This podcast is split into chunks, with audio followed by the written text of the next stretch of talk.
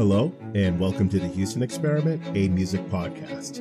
My name is Greg Houston. I am a composer and founder of the Houston Experiment Concert Series, which is a series of music concerts held in New York City and streamed online for all to see.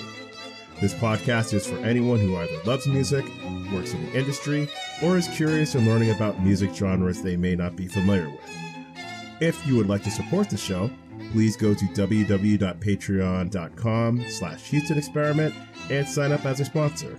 If you love the show, please take a moment and rate or review the Houston Experiment on Apple Podcast. Each rating and review will help people find the show, which will be greatly appreciated.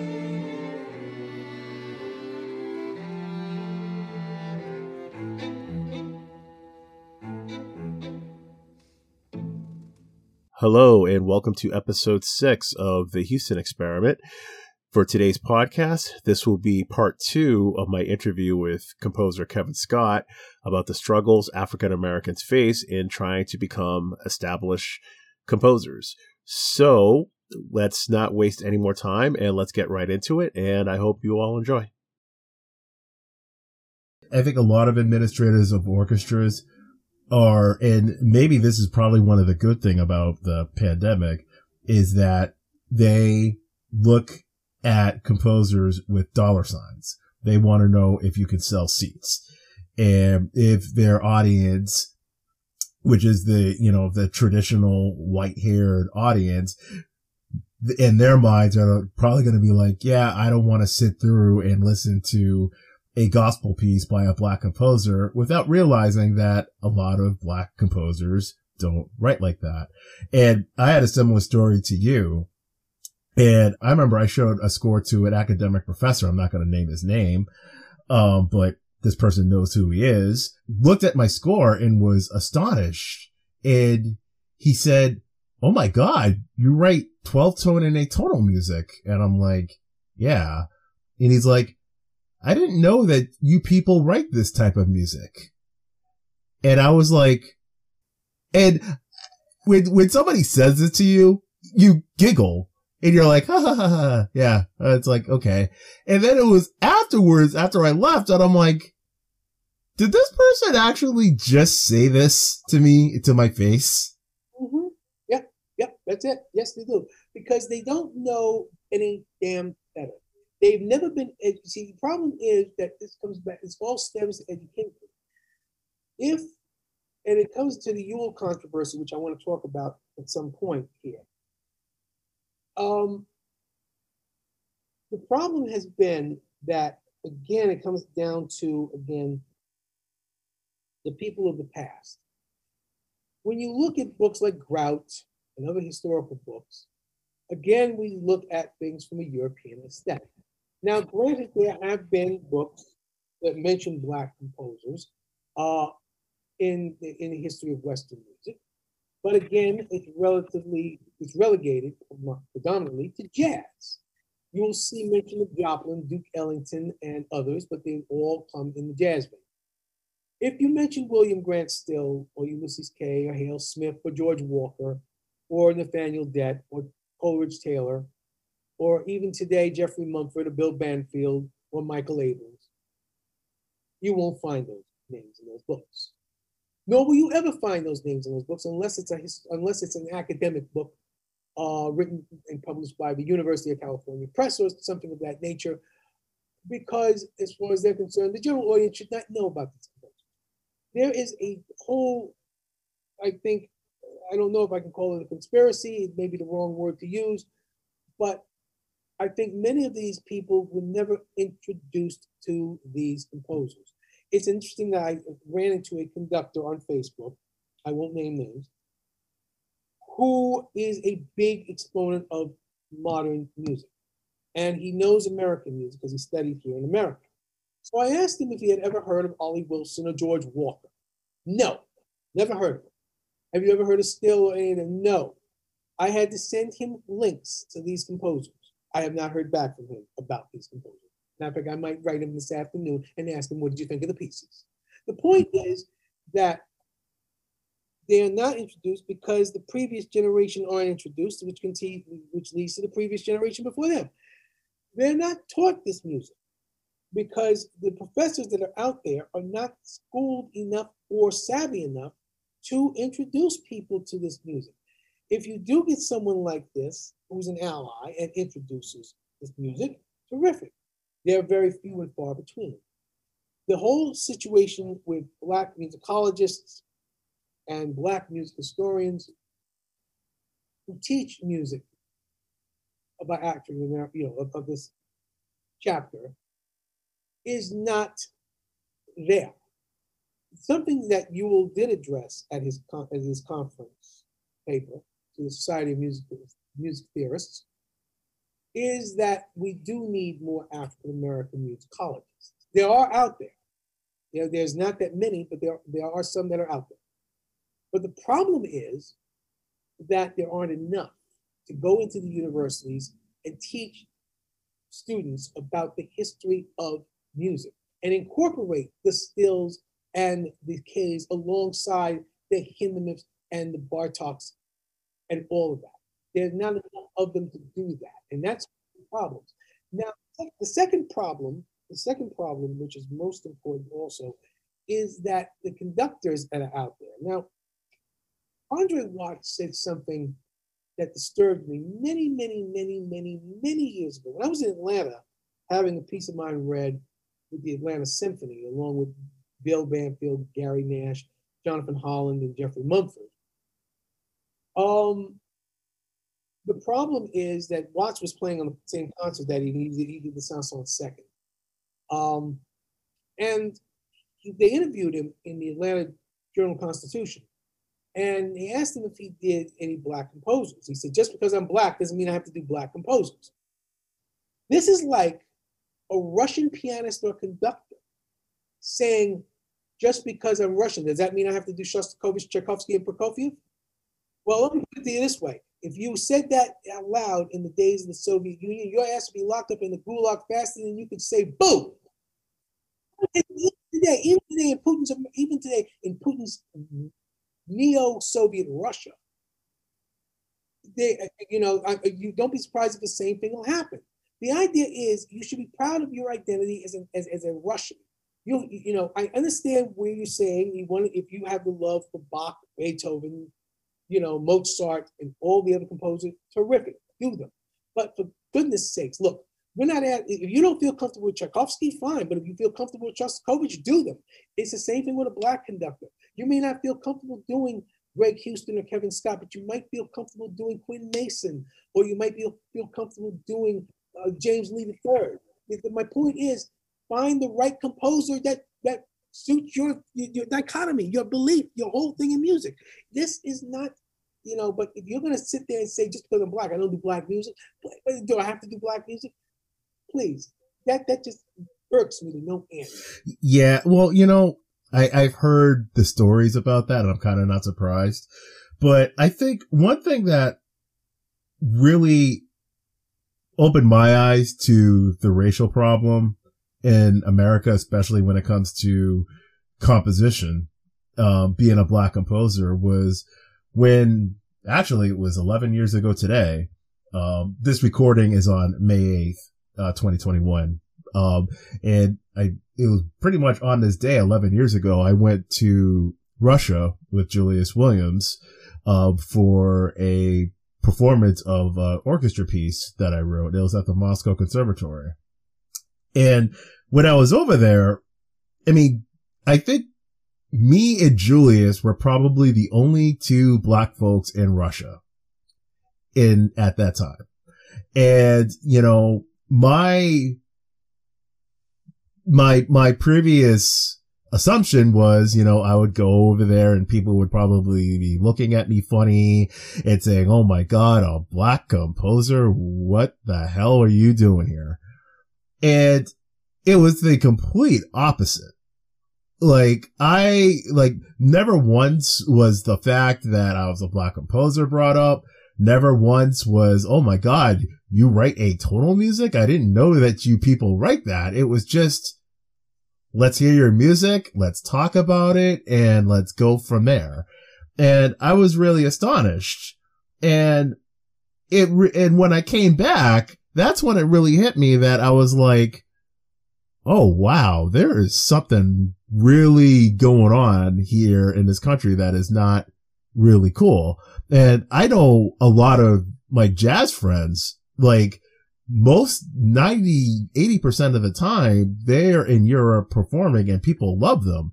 When they come here, and they come back here, you know, they're just another, they're, they're treated like if they're nothing, you know, and it's just astonishing how and, and mind you, this was my experience in Europe. There might be other black composers and musicians who had a completely opposite experience, but this is just my testimony. Like, like my testimony was just like, I was actually, me and Julius, I mean, and Julius was like revered over there as a black conductor, you know, and when we came back here, we're just like, well, you got Black History Month you're done. Now go over there and shut up. That's, right. that's, that's the mindset that they have here. Exactly. And the whole problem is that in Russia, they treat you like a human being.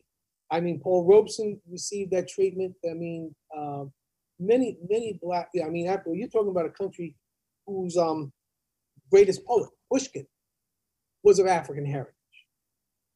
And it's amazing. Uh, and the, and the thing is that gets me is America has yet to grow up out of this this this thing. Um, just when you think we have come so close, we've been pushed back further. Part of this has to do with the Trump administration in his four years and what has turned what what was, and, you know, some people will blame Obama for eight years, but, you know, it goes back a little further. Actually, you'd have to go back to the Reagan administration to see where the seeds were sown of what happened. You got to go back 40 years to Reagan. Um, but the point is, America, in many ways, we have come closer. We've come, we've come a long way from the 70s when we were still looked at as, anom- as anomalies, as curiosities. We're still looked at as curiosities. But in this case now, I think we have the better, we have the upper hand in all of this. Um, now, in terms of Europe, you know, black conductors in Europe, I mean, the only two I can think of right now who are living in Europe are William Garfield Walker and Brandon Keith Brown. Brown, if you read his um, blogs, uh, says he is the victim of racism a whole lot of the time in Germany where he lives. Whereas Walker doesn't get this kind of thing. The same thing is with conductors like Kazem Abdullah, I should say four, Kazem Abdullah and Roderick Cox. They're both living in Germany too. And they don't get this kind of treatment uh, the way Brown does, you know, so he says. Um, and again, it's funny about Kazem Abdullah. Um, Abdullah is a, a superb conductor, who, to my knowledge, has only been invited back to this country twice. Once to conduct the Westchester Philharmonic, which I saw him conduct a few years ago. And it was a superb performance, superb concert. And the other one uh, a time was in Detroit, where he did the classical roots concert, and he did Jeffrey Mumford's uh, cello concerto of Fields Unfolding um, with Christiana Lamprea. Uh, great concert. But and, and, and Roderick Cox, fortunately, is getting his due slowly at the Met. Uh, he's, conduct, he's, conducting San Francisco uh, Opera this year at Barbary of Seville, and I think he's supposed to do the Met. It was overdue. He was supposed to have done it in 2020. I think he's going to come back and do it. Um, and so forth. You have Jonathon Heyward, who's living in England right now. He has a new orchestra in Germany. Uh, all of these black conductors that are making it in England and Germany are making headway. And yet, if you ask them to conduct in the United States, which they've done as guest conductors, this is all well and good, but will they be given the will they be given the key to the city, i.e., the music directorship of a major American orchestra? This is the one thing that black conductors have yet to get is the directorship of a when I mean a major American orchestra, I'm talking about top 10, top 15 American. Yeah, like the Philharmonic or the Boston Symphony, et cetera, et cetera. Exactly. Yeah, they have yet to get that position. Yes, DePreist got the Oregon Symphony. Uh, what's his name? Got the Indianapolis at one time. Um, Isaiah Jackson. Uh, I mean, yeah, you got the you know you got the re- they got the regional, or the metropolitan orchestras, all major still, but still regional or metropolitan orchestras. They didn't get the creme de la creme. I mean, one of the things is that Paul Freeman wound up with the Chicago Sinfonietta, and in many ways at the time, uh, he was considered a threat to Sir Georg Solti and the Chicago Symphony Orchestra because Solti didn't like competition. Solti, Solti was a kind of an interesting bird, um, great conductor, but he, he had he, he had he had his uh, shall we say his way, sort of. Um, interesting enough, I don't think Solti ever conducted a black composer at Chicago, um, to my knowledge. I know Barenboim did Adolphus and he did Hannibal Lokumbe. Um, Muti is finally doing Florence Price. He's done George Walker, uh, but he did that in Philadelphia too. Um, and he's doing now. He's got Jessie Montgomery. He's going to be doing. So Muti's got his hands tied. You know, I mean, which is good. I mean, the problem is that I guess I'm trying to say that black conductors are accepted, like you said, and composers too, in Europe, probably in Asia, probably in um, Australia, if, they, if we ever get down that way, might. But uh, the point is, they don't get accepted here. The funny, the other funny thing that I'm going to mention too is Canada, our neighbor to the north.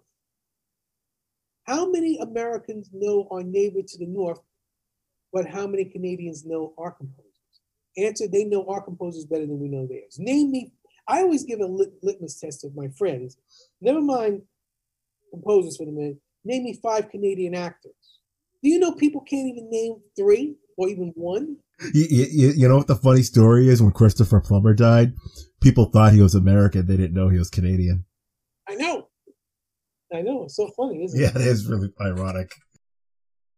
It is because, like I said, not you know, as I said, I would I, I would ask people here to name me five Canadian composers, and two of them I would name a black, Oscar Peterson and R. Nathaniel Dett.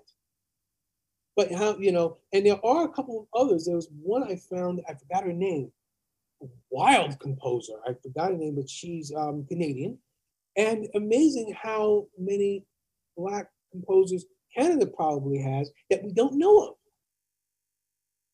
And, and that's again something we that should be under discussion too is American, you know, I, I should ask Julius or others too about the Black Canadian experience. Um, because many of them, as far as I'm, you know, they were Americans who left America, uh, their ancestors to escape slavery, but rather than just stay in the north of America, they went further north. They went to Canada, where they were treated like human beings. Yeah. So it's like a major problem. Like the black composers that I know of, like, um, I remember I talked to Tom Wilkins, like, I think he did something with the BSO. I don't know if it was a subscription concert or not. Um, and I know Julius did something too with the BSO. I don't know if that was a subscription concert or not, but it, It wasn't. I think it was. yeah, but it was, it was far from like, there are opportunities where they can conduct those orchestras, but uh, like you said, the music directorship is like trying to climb Mount Everest now. The day will come, I will tell you this the day will come when a black conductor will take the helm of a major orchestra. But I will also tell you this is not this is a this is not lying. That same black conductor will not do many, if any, black composers. Why? Because they want to prove that they can do the canon of the of, of Western European composers first and foremost, and not try to pigeonhole themselves into doing their brethren. Right. That, that's probably the case. That's definitely probably the case. And also this goes back to the whole financial aspect of it. And I think the problem with not only black composers, but just American composers in general, which is why you don't hear Walter Piston or even Roger Sessions music being performed, is Exactly. that these administrators think in their minds that the people who go to these concerts, all they want to hear is Mozart, Brahms, and et cetera, et cetera. And I'll be honest with you, yeah, look, conductors today, when I was growing up as a kid, if you want, want to prove yourself as a conductor of great symphonies, you did Tchaikovsky. Today, if you want to prove yourself as a great conductor of symphonies, you do Mahler. I mean, Mahler has become now the go-to. I mean, I love Mahler. I mean, I think he's still one of the greatest composers that ever lived. And and I think and two of his symphonies have always been an inspiration to my compositions, namely the sixth and the incomplete tenth symphony. And I can and I look at the seventh tenth as a five movement piece, not as this one movement adagio. I look at it as a complete piece. And I I've listened to every completed version available right now. I've listened to there's 11 of them. I've heard 10 of the 11. Uh, it's amazing, and that piece still fires my imagination to no end. Uh, what Mahler left is is a visionary delight. But the point is, the point is that the conductors want they have to bring in an audience, so they they have to do a Mahler Resurrection Symphony to bring in the bacon. It's like opera. If you wanted, you're doing Terence Blanchard's new opera at the Met this season. Uh, but in order for them to make that a success, they got to continue doing Aida, Bohème, Carmen, the ABC of opera every season. They have to do Aida, Bohème, and Carmen because that's the only way they're going to get seats in those, you know, people in those seats to and to keep the, the Met running, and also to let audience to class, you know, to placate those audiences to, to make them happy. Because if uh, you feed them a diet of all of these contemporary operas, they're going to want to walk. They're going to retch and walk out the door. I mean, I'm only sorry they didn't do Anthony Davis's Amistad, which I think was the right opera to put in as the first black composer to do with the Met over Terence. But that's my opinion. Um, I mean, I still wish uh, Séguin would do um, Harry Somers' Louis Riel, which is a great opera about the um, man who established the rebellion in Canada in the 19th century. Uh, great uh, historic figure in Canadian history. And yet I'd like to see Nézet-Séguin tackle that opera at the Met because that'd be the first time the Met has ever done a Canadian composer. Right. But I th- but but I think the the other problem is is the fact that a lot of these administrators, like you said, probably about 90% of them are scared of new music, period. Like I I remember I went to um um, I used, when I was at Berklee I used to go almost every week to see the Boston Symphony. And this was when, um, James Levine was the music director and he did this, like, and all he was doing was, like, in his first year, I think he was doing Schoenberg, Webern, and Berg. And I remember sitting next to an audience member, um, and they were doing Schoenberg's five orchestral pieces. And mind you, this is about 2008, 2009. And I overheard them saying, my God, I hate new music. Now, mind you, audience listeners, Arnold Schoenberg's five orchestral pieces is over a hundred years old. You know, and people were, when it, when, when the orchestra was playing, people were getting up, walking out during the performance and the people who were left in the concert hall after it was done was me, students from other schools and academics who were clapping. And then when it came to, I, they were doing, I forgot what Mahler symphony they were doing. I think it was Mahler 5. That's when everyone came right back in and listened to it. And here's, and here's, and here's the, and here's the, here's the, the, the uh, here's the, the, the, the. Mahler influenced Schoenberg. That's the killer. That's the killer thing that drives me nuts. That they, they could, that Levine proved that the, the, you know, the whole lineage Mahler, Schoenberg is very strong. But people don't hear that. They don't, and they don't want to hear that. They, the minute they see Schoenberg, he's the boogeyman. The only time they'll come and hear Schoenberg is the Gurre-Lieder because it's proto Wagnerian. Or or Transfigured Night. Yeah, yeah, Nacht, which they will definitely listen to. But they won't come and hear this piece, which is crazy. Um, it was like an old, it was a story that when Klemperer introduced um, Schoenberg's orchestration of the Brahms G minor piano quartet with the Los Angeles Philharmonic in the 30s, the administrator said, I didn't know Schoenberg could really write music. that was the joke. I mean, it, it, it, was so hilarious. I mean, uh, Oscar Levant also said to uh, him, uh, he studied with Schoenberg in the 30s, and Levant was scoring when he was um, asked to score a movie, Charlie Chan at the Opera, uh, which is a hilarious movie to watch. Uh, but the but Levant writes this false opera. Um, he went to Schoenberg and said, "How do which opera should I study?" He told him to study Fidelio.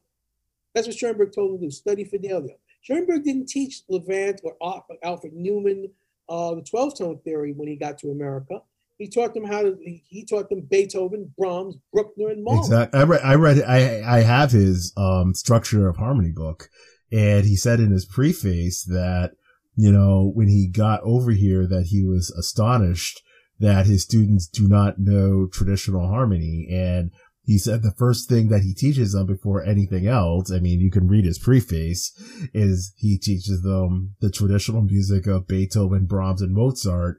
And he wanted his students to get established in that before he even thought about teaching them, you know, 12 tone. 12 tone. Yeah. And the very few people he did teach that to, Dika Newlin, Leonard Rosenman, uh, John Cage, those are the few people he taught the, the 12 tone theory to. He didn't teach that to Newman or Levant or, or David Raksin. David Raksin was his prized pupil. And Raksin didn't learn 12 tone from Schoenberg. He learned atonality eventually, like the, you know, the five pieces to orchestra and the, the six little piano pieces and you know, but he didn't learn the actual technique itself, although later on he did use it in some of his film scores um, later on. But, you know, Raksin himself is like a tremendous force uh, of Schoenberg's pupils, great composer too. And also, by the way, one who, you know, if anything, I always said if Gershwin had lived another 10 years, uh, the closest thing that sounds like Gershwin in the 1940s is the theme from the movie Laura. Uh, it has that Bergian, it has that both that Bergian quality and yet it also has that Gershwin quality melded at once. By the way, I, am sure you knew Gershwin met Berg in 1928. Oh, what a meeting that was! I, I would love to have been the fly on the wall for that. No, that that that that would have been interesting uh, meeting. So I wanted to close out this because I mean, my opinion is to to close this out is that it really just comes down to education. And I talked with this with Dorian Wallace, who's runs the new music organizing committee, and his philosophy was just to really put more pressure on traditional institutions, which we should, to really get them in a, in a comfortable position to really help address these problems. And what I mean traditional institutions, I mean academ- academia to really help, to really put pressure on them to really address, you know, this issue because this is where it really comes down to, you know, and he, in, in our conversation, and what we really touched upon is that we can have sexual harassment training. We could have, um, uh, race, uh, African American history, et cetera, et cetera, et cetera. That helps. But in essence, people are going, what, what's going to create change is that people are going to have to want to make change. They're, they are going to have to change themselves. And I think that education and really like you said earlier, really starting to teach the history of African American music as college is really essential. Well, one of the things that I got that I have to say first off, when I went to Lehman College back in the 70s, there was a Black Studies department. Probably still is. And they had a black course on black music. I never took the black any black studies at the time there. But I would have but if I did take the black music course, I wondered how much of the black in, in black music history, they covered still or any African American concert composers. My guess would be none. Probably not. I when I went to a small community college, I took a black studies course in in music, and that still wasn't even mentioned. I believe it. Did you ever talk to the professor about this matter and see what he had to say. I'm just curious. Well, this was previously before I went to Berklee, so you know I had no I I had no real knowledge of black composers. But if I took it now, I would have said, you know, why aren't you covering William Grant Still? Why aren't you covering Ulysses Kay and so forth and so forth? So, and this is what I'm saying where education in academia at the academia level about the history of black composers is so important because you could you could easily take a black history studies class and none of these composers will be mentioned. I know. And and, it, and it's sad because again, and, and this is something goes back to again uh, Philip Ewell. Um, as I said, he's very open about he was very open in the beginning of his um, statement that we should look at more, um, you know, African Americans to be musicologists and such and teach. That I agree with. What I did not like him doing, and this is the thing, in order to prove his point that, um, in order to prove his point that the um, that Western music cannot be white supremacy. His whole thing was music theory is white supremacy. And he, by doing so, he used, he had to find a fall guy to prove his point. The fall guy being Heinrich Schenker. Now, I want to go back to the theory thing for one moment. You and I just spoke about Piston. Uh, right. When I went to Mannes in 78, I went to Mannes in 1978, one of the first things, they put me in a theory class, and um, there was some things that were approached about how theory was going about. So the first thing I said to them was, well, Piston says, uh, the professor said, we don't do Piston here. We do Schenker. Huh? And that's when I found out of, of, of the whole thing with Heinrich Schenker. Now, Schenker himself, for lack of a better term, um, is a, you know, for lack, for, for lack of a better term, Schenker was a noted Austrian theorist. For those who aren't familiar with him at all, uh, Austrian theorist of the late 19th and, and, and, uh, 20, and early early 20th century. He was a contemporary of Schoenberg, um, and he believed in the great West, the great canon of Austro-German music. As far as he was concerned, the great music that deserved his analysis, his graphs, and all of that uh, the breakdown of music uh, in three levels the foreground, middle ground, background uh, was that from the music of Bach through Brahms. This also included Haydn, Mozart, Beethoven, Schubert, Schumann, um, Mendelssohn, and basically, with the exception of two composers uh, that were outside the canon, Scarlatti and Smetana, uh, and Chopin, make that three.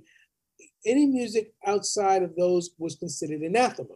This is a man who felt that German music, the great German music, was the only music worth analyzing and studying. Um, the problem is that he omitted Wagner. He felt Wagner was the beginning of the end of music and the destruction of German music. Interesting enough. Uh, he did not like Bruckner, who incidentally was his teacher. He despised Mahler, Pfitzner, Richard Strauss, and Arnold Schoenberg, even though Schoenberg orchestrated some of his early dances, which is a very ironic thing. Um, but yet Schenker had very, what could be called xenophobic viewpoint. He had nothing but hatred for the French, the British, the Americans, the Japanese, uh, the Italians, all of this in the wake of the First World War, I should notice, and notice, tell you, and basically also he had hatred for what he perceived or what has been interpreted as Africans going after white German women which of course would later produce what the Nazis called the Rhineland bastards.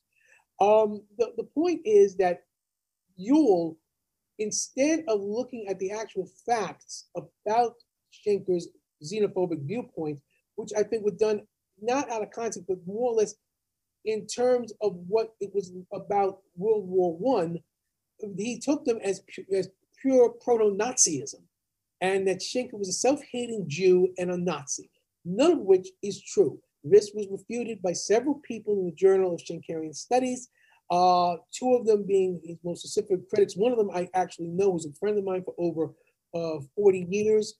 And as a result of this and other people commenting, it has caused consternation among the, um, the academic world, um, people in the academic world. People have either allied with uh, or they feel that those people who are against you uh, should be should lose their jobs. And in fact, the one person who instigated this, Timothy Jackson, who was the editor of the Schenkerian Study Journal, um, was replaced, and his tenure is still on the line at the University of North Texas right now as we speak um, over this whole matter um, because he chose to denounce what he saw as Ewell's falsification of Schenker.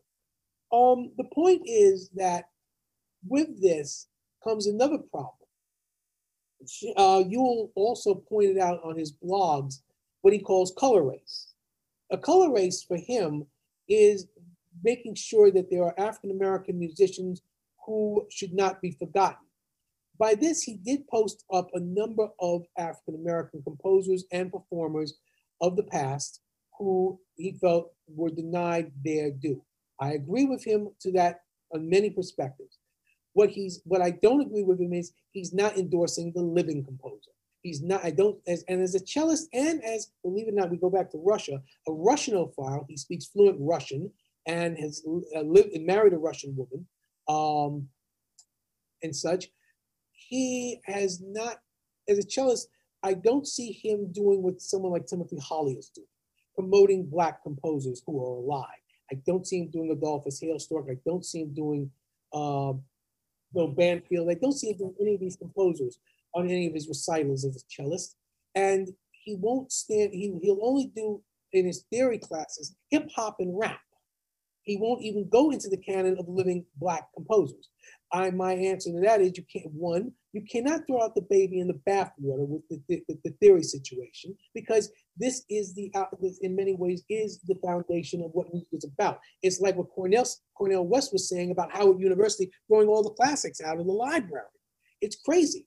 And number two, most important, uh, you know, is he's afraid of speaking about living composers because the living are going to talk back and the dead don't talk back. And that's sad. Uh, so Ewell has a problem here. And I think he needs to rethink his prerogatives about this whole matter. I understand why he said it because the people of the past have done this sort of thing. In matter of fact, he even said that Schenker's pu- uh, pupils who came to America uh, were in fact veiled agents for Nazism, which is far from the truth because all of them were Jews. it's, it's, it's, amazing. It's, it's a, you know, this is something I find you can make up in a, a 1940s B movie. But um, to me, I think Ewell is trying to do the right thing, but he's doing the wrong thing at the same time. And if he continues doing this thing, it's going to hurt a lot of other black musicians in the end. And then we're going to be back where we started from and maybe worse. That's one of my problems with it. I don't want to see this happen to us. We've come so far now, we've come so close. And part of it also has been the George Floyd murder, Breonna Taylor, all of this. Yes, all of this has all of this has become the zeitgeist of what has happened with us. But the point is, education is important. It is, but it has to be the right education to inspire, not deter. It has to be the right education to exalt, not destroy.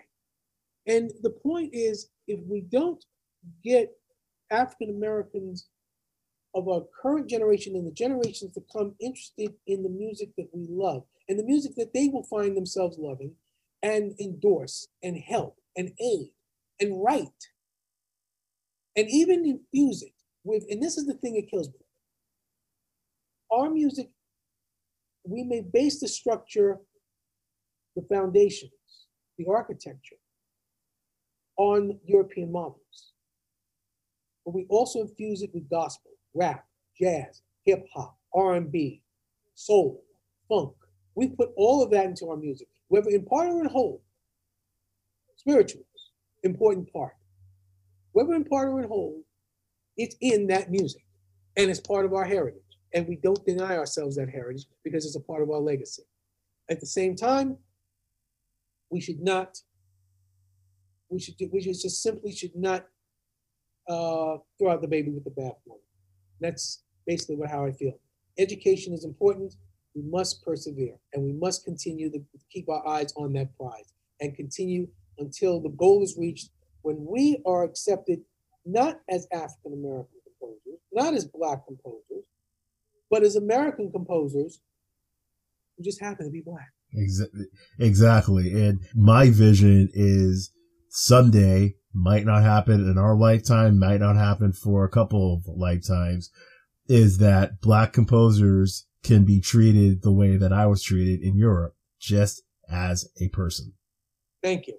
Yes. Same you know, here. that's the thing. So I wanted to close out with this. So, um, I remember when I attended, uh, the composers forums at Berklee, the chair of the composition department at the time, um, always asked the guest composers advice for young composers and what they should do.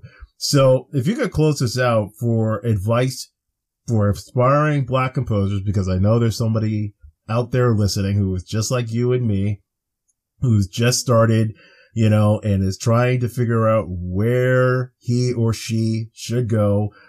Um, what's your advice for that young black composer out there and how to get started and where to go?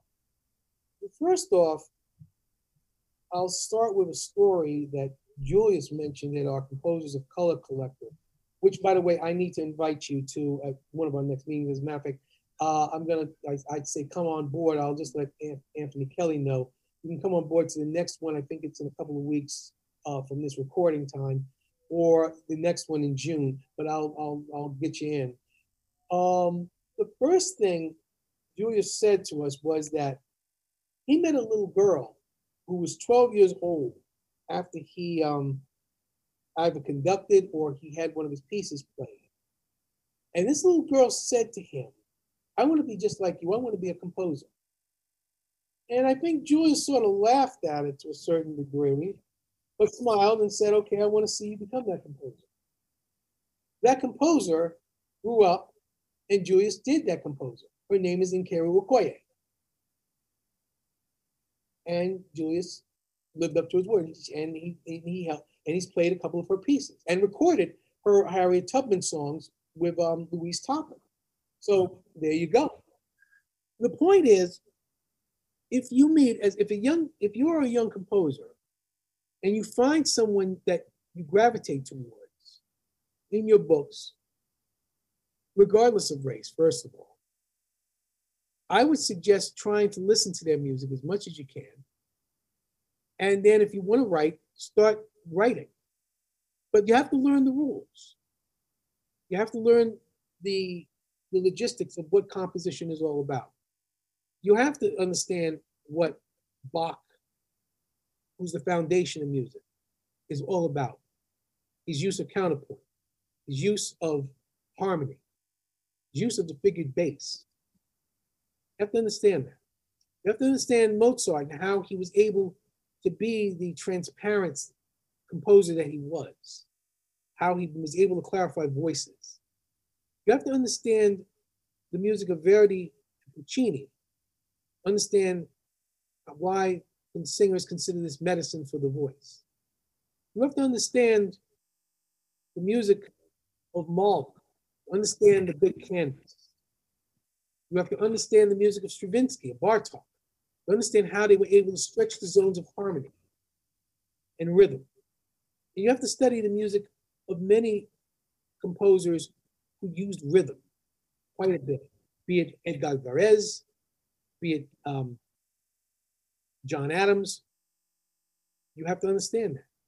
But if you're a black composer, and if you wonder, where are my role models? You have to seek them out. People won't seek them out for you. You have to. It's not an easy road. Today it's a lot easier than it was when I was a kid in the 70s and when Greg was in, when he was a kid. It's a much easier road today, but it's still hard because you're going to run into professors out there who will, in every which way, shape, and or form, try not to deter you from your, your quest to be a composer, but to deter you from what is your heritage as a composer. You have to knuckle down. You have to persevere you have you might have parents like mine. My mother said, turn it into a hobby. My father said nothing, anything of the sort. You have to persevere.